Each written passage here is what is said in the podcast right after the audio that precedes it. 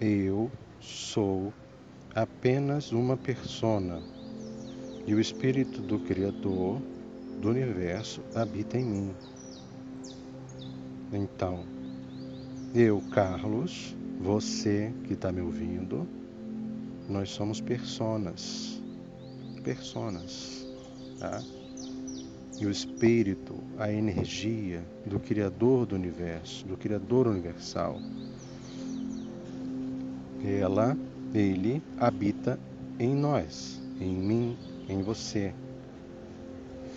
A centelha do Criador, que é uma porção dele, uma porção, uma pequena e ínfima, pequeníssima porção do Criador do universo, habita dentro do meu corpo, do seu corpo. Ela carrega a centelha divina, ela carrega consigo as memórias de todas as pessoas vividas em cada encarnação do nosso corpo, do meu, do seu corpo. Eu, Carlos, que está falando, sou persona, uma criação da vivência do meu corpo físico. A centelha do Criador, a centelha divina, universal, é eterna. A persona, não.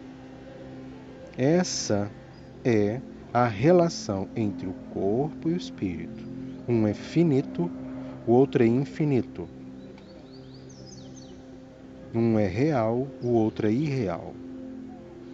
Mas a gente não deve desconsiderar o corpo, porque é com ele que nós nos expressamos aqui e a centelha